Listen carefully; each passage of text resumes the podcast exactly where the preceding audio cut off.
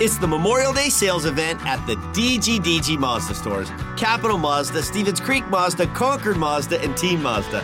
Hey, it's Sean Grant, And we've got over 800 brand new Mazdas with outstanding incentives, like low monthly lease payments and low APR financing. Yep, it's just a great time to buy. So don't miss the Memorial Day sales event at the DGDG Mazda stores in San Jose, Concord, and Vallejo. Financing on approval of credit.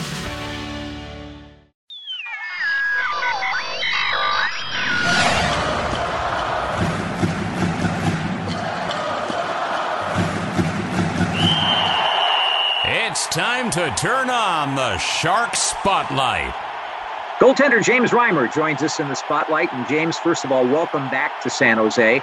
Uh, you had a little bit of time with the Sharks during uh, one of the greatest times in their history, in fact, and you get to rejoin and you can come home again. What's it like coming back? Oh, exciting! Um, I mean, like you said, I mean, the time here was was uh, darn near top of the world, right? And so, um, but uh, obviously, you know, lots changed. Time has passed, but um, still um, love this organization. Um, a bunch of guys still here from from when I was uh, last uh, here, so I'm really looking forward to it. There aren't a lot of goaltenders over the course of history from Manitoba that got to the NHL, but some really great ones. Eddie Belfour, Terry Sawchuk, uh, Ron Hextall are, are, three that come to mind. Turk Broda is another one, and of course yourself, James Reimer. But uh, talk about growing up in a really small town in Manitoba and what it's like being from the Canadian Midwest. Uh, yeah, so actually, I'm from. So I played my minor hockey in Arborg. That was the nearest town to me that uh, that had a minor hockey team, and um, kind of where we did all our shopping. But I'm actually technically from a tiny little farming community, 15 minutes away from there. So um, that Morweena. That's Morweena, yeah. So pretty much a church and a school and and uh, and farmland. So uh, it was uh, yeah, honestly, a great place to grow up. Um, great people there, and and a lot of open air, and and uh, for a young for a young fellow, a lot of a lot of things to do and explore, and and uh, sports sports was big out there, and so we played hockey twenty four seven. Didn't matter if it was middle of summer or or middle of winter. You know, we found we found a place to play, and so um, you know had a had a really good uh, really good time going up there. One of the interesting things about Arborg is that it's the home of the world's largest curling stone, which is uh, something kind of famous. That was after you had grown up a little bit, of course. The curling is big in that community too.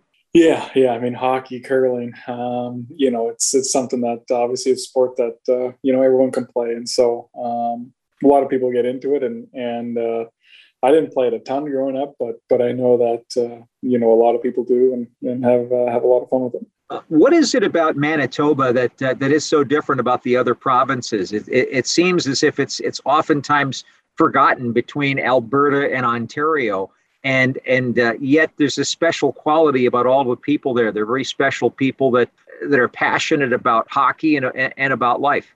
Yeah, I think you know probably Saskatchewan and Manitoba are, are pretty similar that way. Um, you know, I, I think I think a lot of there's a lot of small towns that make up um, our province, right? Obviously, we have Winnipeg, but but besides that, it's it's a bunch of small towns, right? So I think there's a, a big emphasis on on community and and uh, spending time with uh, you know people that are close to you, and so um, you know I think that's that's um, probably what makes uh, the place special. You know, you got you got good people looking out for you and and uh, that are you know invested in your life. So um, you know, it's uh, it was uh, a good place to grow up. What kind of farming did your family do? Did they were they all farmers? Um, actually, you know, they were uh, they were one of the few that uh, that weren't farmers. Actually, my sister uh, married a farmer, so I've uh, we got there's farming in the family now. But um, actually, my dad and uh, his brothers um, own a uh, house moving business that my grandpa um, and his brother started. Um, oh boy, I want to say maybe back in the 50s or early 60s. Um, and so, uh, family owned business for, for a while now. Now, you're talking about just moving people from house to house. You're not actually physically jacking up houses and physically moving the whole home, are you? actually, yeah, no, it's, uh, it's, they jack up the whole house and, uh, no way. And drive it down the road. Yeah. So it's, uh, it's a big, uh, it's a big thing or it's a normal, maybe I should say a, a normal thing in the prairies. And so, um, yeah, they go in there, jack it up, throw some beams under there and, put some dollies underneath the beams and attach uh, attach a big truck and and drive it down the road. That's incredible that that would be a, a, standing business since the 1960s. But what's the reason for that? Why is it that people actually move the whole home like that? Uh, I, you know what I, I, think kind of back in back in the day, um, you know, again, everyone's from a small town, and so there's not really much of a market um, for for your house if you want to leave and, and go to a new town, right? So you take it with you. I think that's kind of the history of how it started. Um, I could be corrected, but um, nowadays, honestly, I think it's uh, cheaper. I mean, you have these um, home builders that just build a ton of homes on their on their lot and so I think it's just uh, it's just cheaper. And my dad, and obviously there's other companies that uh, just wheel in, and, and all these houses are propped up already, so it's pretty easy to put them on on the on the truck and on the beams, and then uh, they just wheel it to uh, you know wherever the foundation is. Now I know you, everybody talks about the prairies and Manitoba and cold weather, and Winnipeg's got the Portage and Main intersection, which is the coldest intersection in North America. An American that's uh, that's perhaps listening to this can compare it to North Dakota, which is just south of, of where Winnipeg is, in fact. And it gets pretty chilly there. But what, what's your experience with cold weather?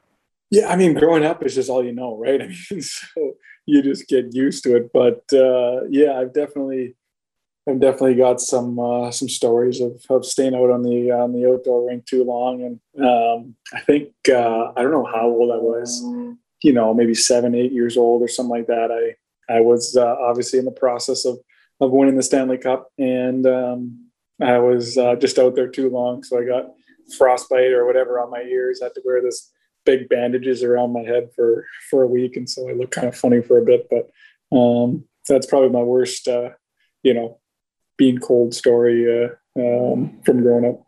Well, at least it involved hockey, and at least you were having a good time. You know, Bobby Orr, when he grew up, didn't really play a lot of organized hockey until he was a little bit older. What they used to do was uh, out in Parry Sound, Ontario, uh, play shinny and you know basically play keep away. Basically, that's what that game is, and be a whole group of kids in the neighborhood and playing hockey. And I understand that you didn't play organized hockey until you were about 11, 12 years old. Is that true? Yeah, I didn't start till I was 12. Um, you know, I guess my story be kind of similar. Um, you know, lucky for me, I had an older brother, and uh, he, uh, like all younger brothers, you want to play with your older brother, right? And uh, he's three and a half years older than me, and so um, he said, "Well, if you want to play with me, you have to be goalie." So um, I grew up just playing goalie, uh, you know, with uh, him and his friends, and obviously my friends too, and and I guess I was um, one of the better goalies. And, and, as anyone knows, when you when you play hockey, you're always looking for a goalie, right? It's it sucks to play the game and you're shooting on a shooter tutor or something like that, right? You always want to goalie. And so um, I guess I had a natural ability at, at getting in the way. And so, um, you know, I just played a ton of shinny and, and um, played with uh, people that were older than me. And so um, I think that probably helped my development. So you, you get to play organized hockey when you're 12 years old. And uh, you first get noticed. This is another unusual part, uh, perhaps you know generally related to being from Manitoba and from a small town. But you were actually playing for a church team when you were in quotes discovered by a, a junior scout. And why don't you tell us about that and and how the organized church leagues were in Manitoba? Yeah, so there's this big uh, church tournament in uh, in a community just south of um, of Winnipeg called Steinbach, and um, it's called the EM Cup, and it happens every year in November. And um, I just was our church always put in the team, and, and again need a goalie, right? And so I was, uh, I think I was kind of in that gray area where you're not supposed to be able to play minor hockey and play, but if you're young enough, then it doesn't matter, right? So I was kind of in that that gray area. So, anyways, they uh, they let me play, and um, I guess we needed some other players to fill out our team. And uh, so friends of friends and everyone, you know, relatives, whatever. We had two guys that uh, that were uh, relatives of, of uh, you know some of the people in our community, and uh, one of those guys is my now agent, and uh, so he was he obviously knew knew the game and was just getting kind of getting into the business. And uh, and so after I remember after our last game, he kind of hung around and, and we were the last ones in the dressing room and and he kind of approached me and just said, Hey, like would you ever consider pursuing hockey? And I mean I was 12 or 13, I can't remember, and, and I was super shy at the time and I was like, sure, you know, I, I didn't even know what that means, you know, and so obviously I love hockey, but you know I like playing it. So um, ever since then, you know he's obviously helped me out. He was kind of advised us um, for the next couple years, and then when I uh, signed in Red Deer, that's kind of when we officially signed a contract with him. But uh, he's uh, turned out to be, you know, honestly one of my best friends now, and and uh, it's a special it's a special relationship. So um, kind of cool how it all how it all started in a in a dumpy little rink in southern Manitoba in the middle of a middle of a church uh, hockey tournament. Brings up another important topic in your life, and that is uh, your relationship with God. Uh, this is uh, you know something that's been part of your life for a long time. Yeah, um, honestly, you know, um, was lucky to grow up in a, in a great home and uh, you know a Christian home, and um, you know you grow up and and you you try and figure out uh, you know what this life is all about and and uh, you know i was able to you know kind of make my faith my own um, kind of you know my mid to to late teens you know when you kind of get a better understanding of life and, and what a relationship with christ means and, and all that and so that's kind of you know like i said i grew up with it and was taught and and whatnot um, had a great girl had a great you know my parents were awesome and, and uh, super loving, great family, and and kind of grew up with it. But um, you know, as I got older, I was able to um, really understand it and, and, make it my own. And so it's something that uh, obviously is a big part of me and and uh, how I do life and and uh, you know try and treat people you know the way uh, the way he did and and uh, so yeah, it's a big big part of who I am. I suppose that it's probably helpful to, to have that uh, in your life because uh, goaltenders sometimes need prayer with some of the stress you guys go through. yeah, I think uh, I think he's going to let me play for a long time because I uh, I end up praying a lot during games. So uh, um, yeah, no, I mean it's uh, yeah, it definitely um, it's it's great to know and you know have have my faith in in him and puts puts things in perspective. So I think it definitely helps when you have a, a high stress job. It helps you uh, realize that uh, there's more to this life than than the craziness craziness that's going on in front of you. You can just rely on him, and and uh, he's got you. When you go from a church league and you go to the Red Deer Rebels, coached by Brent Sutter, um, it's got to be a, a, a, rude awakening, like getting some cold water splashed on you. But uh, uh, tell us about some of those experiences in the Western Hockey League and some of the stress that you actually had to go through as you learned to be an excellent goaltender. Uh, Brent Sutter was, you know, turns out. I mean, sometimes when you're in the in the middle of the process, you know, you don't think it's uh, maybe a good thing sometimes because he uh, he pushes you and and he's hard on you and and he um, you know has really high expectations, but um, the good thing is when you um, get through it, I mean, you're you're stronger and and you're uh, you're able to take on a lot of stuff. You know, I don't think I could have had the success I had in in Toronto under the microscope and and and the fishbowl and, and whatnot if if uh, if not for you know um, you know the expectations you put on us and and uh, you know how he got us ready for uh, for the pros. And so, um, but yeah, lots of good memories playing in, in junior um, in Red Deer. Uh, you know, a lot of fun. We had some good teams. We had some, you know, not so good teams. But um, you know, it's that first that first time, uh, you know, when you move away from home and and you get to hang with the guys and and uh, compete at a high level together. So, um, you know, we had some uh, some good times. You're listening to the Shark Spotlight on the San Jose Sharks Audio Network. Sharks goaltender James Reimer is in the spotlight.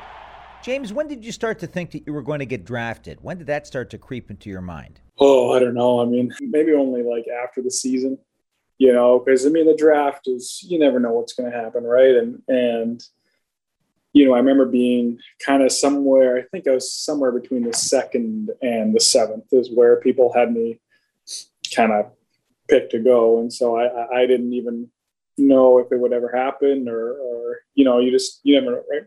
And so I uh, probably only started to think that, you know, this could be a possibility when I got, when I got drafted, you know, that, uh, that one day you could play in the NHL. So, um, you know, I think as, as the year went on, my 17 year old year, you're, you're you know you're playing fairly well and and, and you know there's thoughts that oh maybe maybe you could get drafted maybe it could happen but uh, you know until it happened that's kind of when I was like you know when I got the jersey and, and whatnot you know that's that's kind of like oh this this this might happen this this there's a chance you know a small chance but still a chance so so I'd say probably probably sometime around then.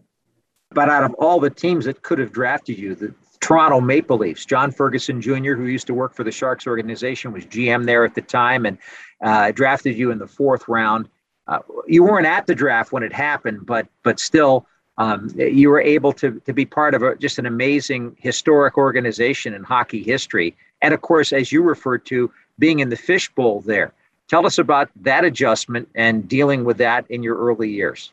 Yeah. So again, I was I was probably lucky, and I'll give I give you know whenever I talk about it, I, I give credit to the organization. Um, you know, I went through like every team uh, a ton of development camps, and um, you know every development camp they, they they talk about media and how to talk to the media and how to treat them and and educate you on on on you know how to handle yourself. And so that was big for me. You know, I tried to listen and learn. And then also playing, having the AHL team in the same city, you know, you're like the Marlies are separate from the Leafs. Obviously, like there's, you know, a thousand people at Marlies games and you can't get a ticket for 20 years at a Leafs game, right? So you're kind of super under the radar, you know, you're just playing and, and trying to get better and working on your game and, and whatnot, right? But the whole time you're you're watching how you're watching the Leafs games and watching how the media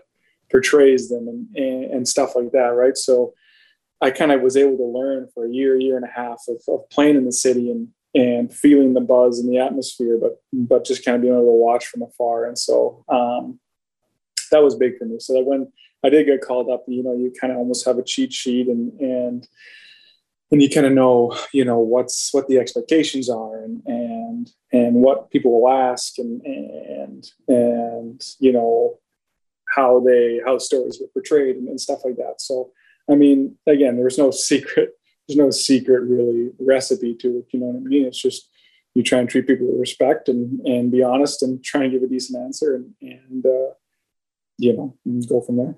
So ed belfour was your favorite player growing up he was my favorite goalie. Yeah, it was kind of like when I was really young. It was Mike Richter, and then uh, you know, again, uh, Dallas won the cup in '99, and so I was uh, would have been like 11, 12 years old, and so again, I'm starting to understand the game a little more and, and kind of getting into goaltending a little more, and uh, and so that's when they won the cup. So I I became an Eddie Belfour fan in in '99, and uh, was a diehard.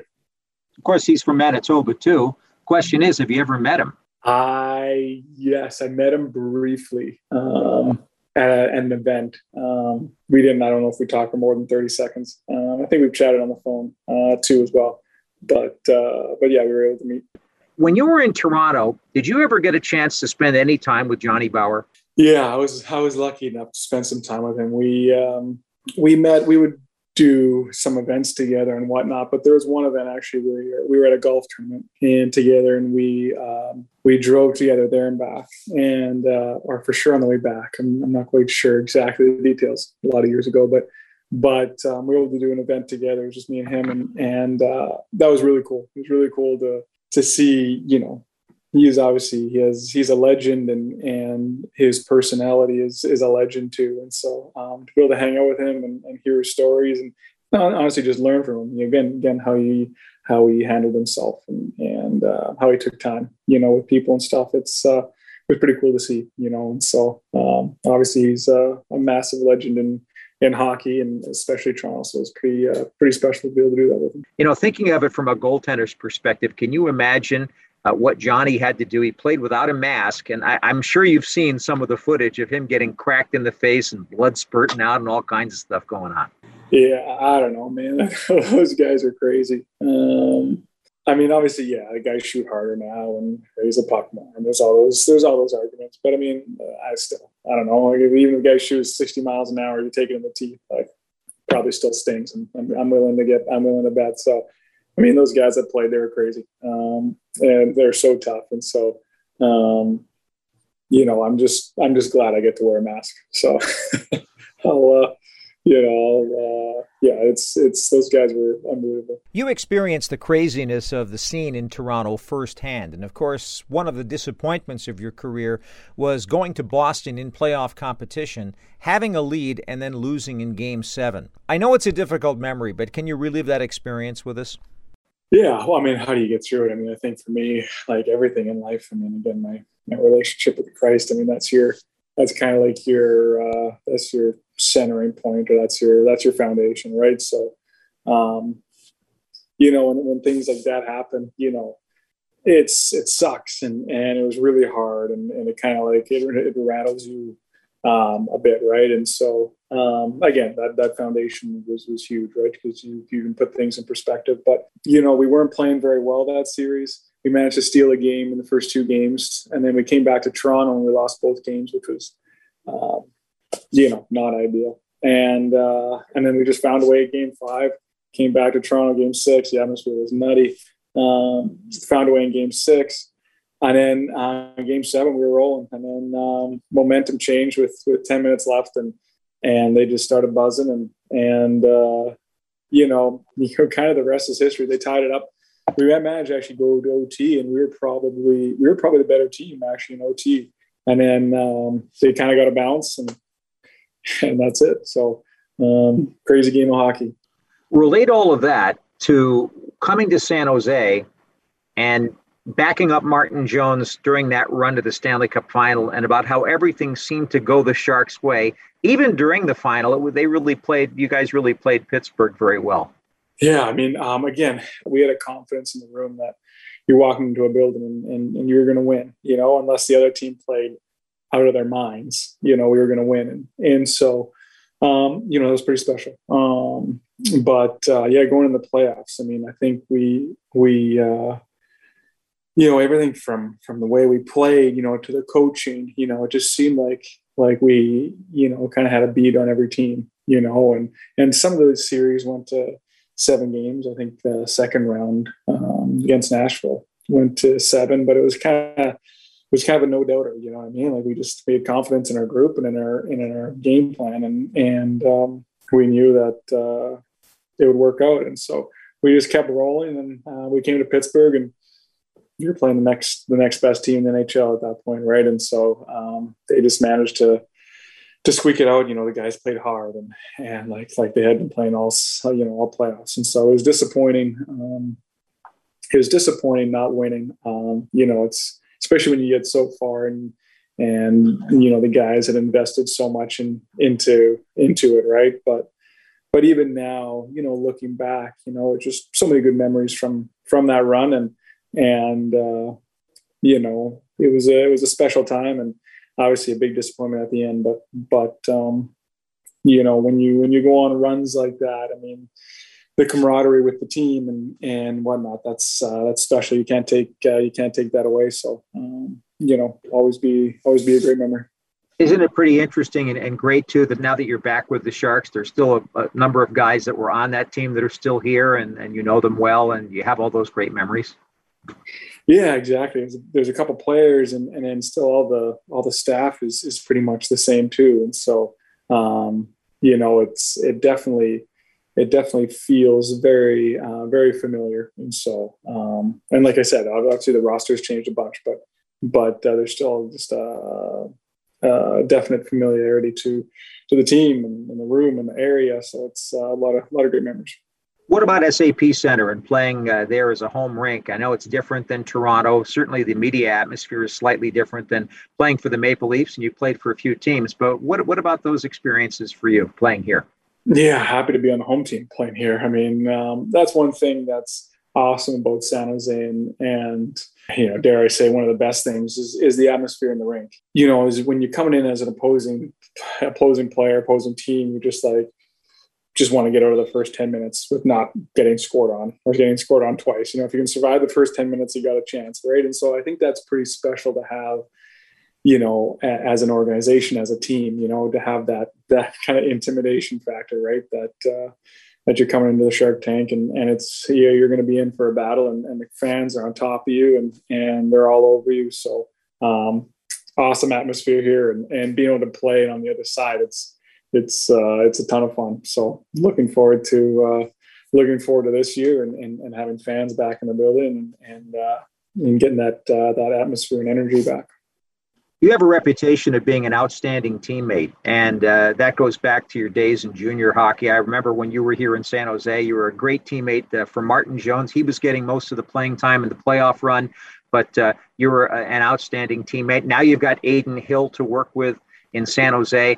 Uh, but what does it mean to you to uh, to try to make that extra effort to be a good teammate, and how important is that to you? I think the main thing is, I mean, you're you're a group, you're a team. You know what I mean. I, I think you need to be able to depend on your teammates, right? And so, if you want to win, you know, you you have to have that that feeling in the room and and you know that community. Maybe you know what I grew up with, right? You know, you're going to battle, and um, you want uh, you want to go that extra mile for your teammates so that you know it pours onto the ice that you're you're going to do something for them they're going to do something for you right? And so i think um, to have a winning team you have to have you know that good camaraderie and and, and a great room. And so you know i think that's that's the main thing. And, and then besides that i mean we're all we're all doing life together right? And and everybody's in different situations. You got rookies you got veterans you got people guys with kids you got guys married, girlfriends, right? Everyone's at a different point in their life, and and um, you know, so if you can if you can help someone out, if you can encourage someone, if you can uh, you know be there for someone and and uh, help them out, I think that's uh, that's a big part of the game. So you know, just trying to just trying to do your part. You're listening to the Shark Spotlight on the San Jose Sharks Audio Network. We continue our Shark Spotlight with goaltender James Reimer.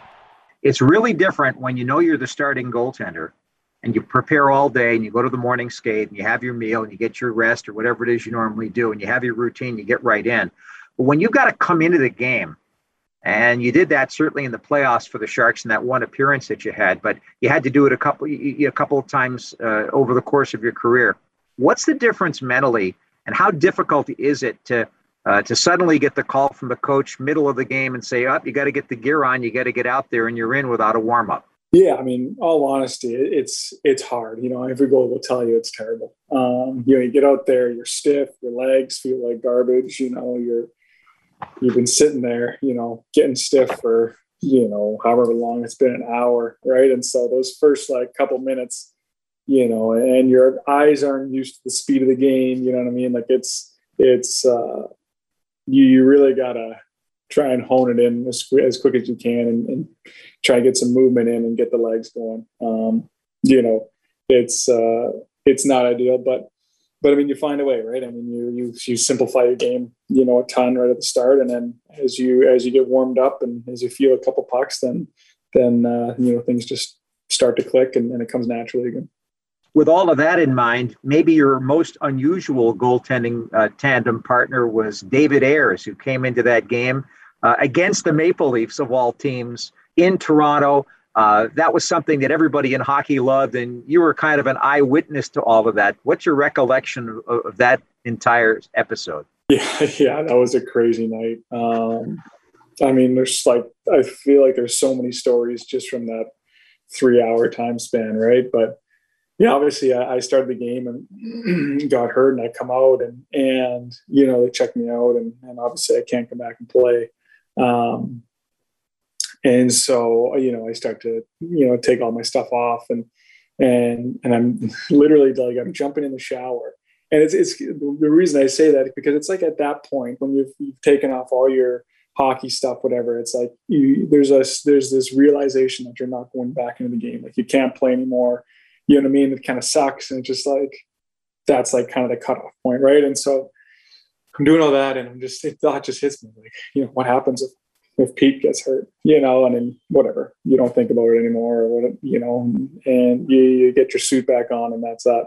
But, uh, you know what I mean? And you're watching the game and you see him get just blown up by Clifford and you're like, oh my goodness, like what happens now? You know, and everyone's just scrambling in the room, trainers and, the goalie coach trying to figure out like who can play, who can't, like what are the rules, and is there uh, is there emergency uh, guy? Where is he? Like it's it's just a mad scramble, right? And so um, when uh, yeah, and so he he comes out of like some back room and you know, I just give him a tap and, and, say, you know, go out there, have some fun, you know. And so, and you know, honestly, it's kind of like the rest is history. You know, he, uh, you know, again, like, you know, he, he let in a couple right off the bat. I mean, again, like I said, for me, going into the game is hard, let alone a guy never played before in the league, right? And so, obviously, that's going to happen. But then he settled in nicely for the third, and, and the boys rallied around him, and so uh, made for a real special night.